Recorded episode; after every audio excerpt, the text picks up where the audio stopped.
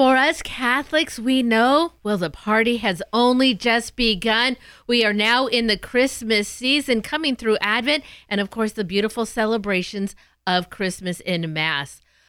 And we've heard that saying, keeping Christ in Christmas.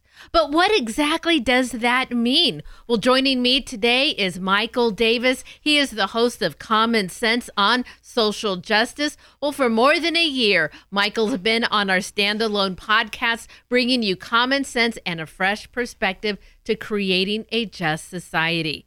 So, how was Christ's birth central to the creation of a just society. Well, Michael is joining us today to talk a little bit more about that. Good morning, Michael. Thanks for joining us today. Yes, and thank you, and Merry Christmas. And Merry Christmas to you, too. As I said, Michael, we talked about this. Let's keep Christ in Christmas. But then that means what? Are we celebrating a birthday? Christ's birth, though, you says, is so much more deeper than just, well, candles on a cake like we would expect our birthdays to be. Uh, right. Uh, we kind of uh, treat it that way, but um, you know, two thousand years later, is it really all that significant to celebrate a birth if it has no significance within the rest of history? And when you look at the the actual people that were there at the around that whole story, which is about in Luke's and Matthew's Gospels covers about a two year period, not just his birth, because the Magi were there, obviously, uh, quite a bit of time mm-hmm. after his birth. But these individuals would have seen the birth of Christ as something quite the opposite of the way we view it. Well, just in the story of itself, the Savior of the world, the King of Kings, he's born to the world in a stable or in a cave even maybe. We think about bethlehem during that time not necessarily even particularly cold. So how do we this this view of the savior of the world born into such poor meager setting how does that set the stage for a just society? Yeah it really sets the stage right at the angel's message to the the shepherds. Really that's the first event to kick off things. I mean of course you've got during Mary's pregnancy and all that, the events with Elizabeth and stuff. But right at the time of the birth, the very thing that set the stage was the angel's message to the shepherds that this king has been born. And their central message, what this all means, is peace on earth. And so there's something very significant going on, especially considering that he was not born in America mm-hmm. or born in Southern California or something, but born in the middle of an oppressive empire. Michael, the first people to get that message of the angels, the shepherds. Now there must be something significant about these shepherds, these these young men that were out in the night watching their sheep, and then angels came to them first. So what does that tell us? Yeah, and it wasn't even just the shepherds, it was the shepherds on the graveyard shift. Exactly. so we're talking about people that totally did not matter. Uh, and and uh, and people that we wouldn't consider scholars, theological professors or anything. They're just these these guys out in the middle of the night on the graveyard shift watching these sheep.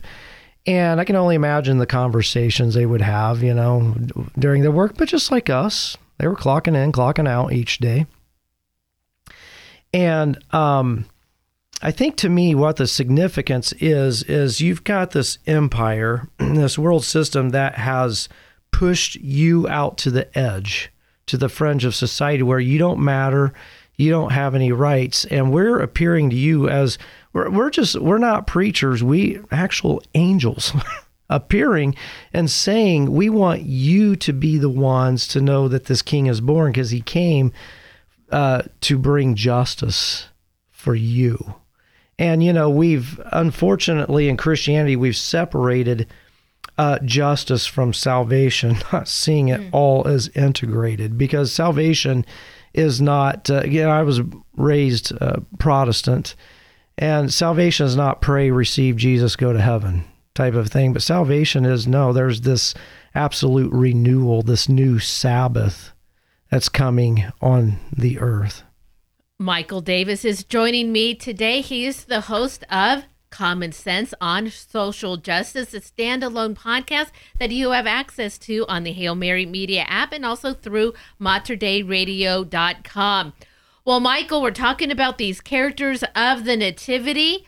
Well, we call them the three wise men, sometimes the three kings. Mm-hmm. Now, they have come from different areas of the of the countryside, so to speak. And it obviously, as you said in the opening, took them a little while to get there, upwards of two years. Now, what is their observations now as this birth has happened? They've made their trip, and now they come upon the King of Kings.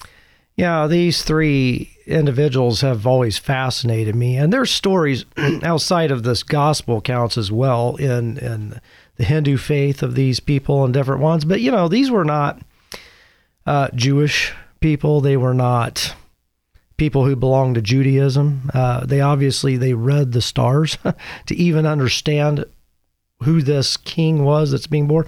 But from their standpoint, they're Eastern thinkers, they're uh, non Jewish thinkers. And to them, it's like, okay, something is so significant in this king that we are willing to travel long distances across the desert and we're willing to give this king's parents extravagant gifts because this is bigger than Herod. This is bigger than Caesar. This is something to them, and we don't really know, but something to them said, This is changing history. Uh, we're doing a complete turnaround in history. Well, more than 2,000 years ago, the Christ child was born, but every year it's renewed. That mm-hmm. joy that we experience, the Redeemer has been born. So now, how do we take this joy, this Christmas and Advent preparation time? It, it, we got a long year to look forward to. How do, with a sense of social justice, do we mm-hmm. carry the meaning of the birth of Christ into our daily lives and into our work, mm-hmm. and especially to those who well, are living on the margins of our society, who a just society is meant to help. Yeah, I mean, uh, Jesus was not born so that we could, um, you know, have Christmas presents, Christmas trees, right. Christmas movies. I mean, it's so funny because we are exhausted after the Christmas mm-hmm. season. That's so opposite because Jesus came to bring the new Sabbath, which is rest. You know, um, but before Jesus went back up into heaven, he told the, the disciples, Go uh, and make disciples of all nations. A disciple is someone who imitates the master. So he's saying, Make people who imitate me. Well, what did he do? He healed the sick. He defended the poor and needy. He confronted the corrupt systems that were in place. He called people out of their darkness into light. He uh, he associated with prostitutes and tax collectors and all of them. He as and it really comes to bear in his uh, time in the Gospels where he's wailing. And he says, Oh, Jerusalem, Jerusalem, how long I have gathered, long to gather you as a chick, hen gathers her chicks. And it's a gathering in like mm. come on people come out of the darkness into the light and and Matthew 25 which I talk about in the podcast is really where he spells it out that on judgment day you've got the sheep and goats and the sheep are those who house the homeless fed the hungry who visit those in prison visit the sick clothe the naked man you know it was all about bringing justice and the prophets in the old testament testify heavily to this Messiah bringing about justice. Oh, well, the true meaning of Christmas wrapped up mm-hmm. all right there for sure, Michael. Yeah. Well, thank you so much for joining me today. Another great podcast. I encourage all of our listeners, well, sometime this week, please listen to that and maybe use that podcast and your upcoming podcast to think about this new year and ways that we can even find deeper understanding of social justice and make decisions based upon that. Michael, you know, for us, as I said, well, the Christmas season has just, just. begun. So, a very Merry Christmas to you. Thanks for your time today. Yes, and thank you, and a Happy New Year to you as well.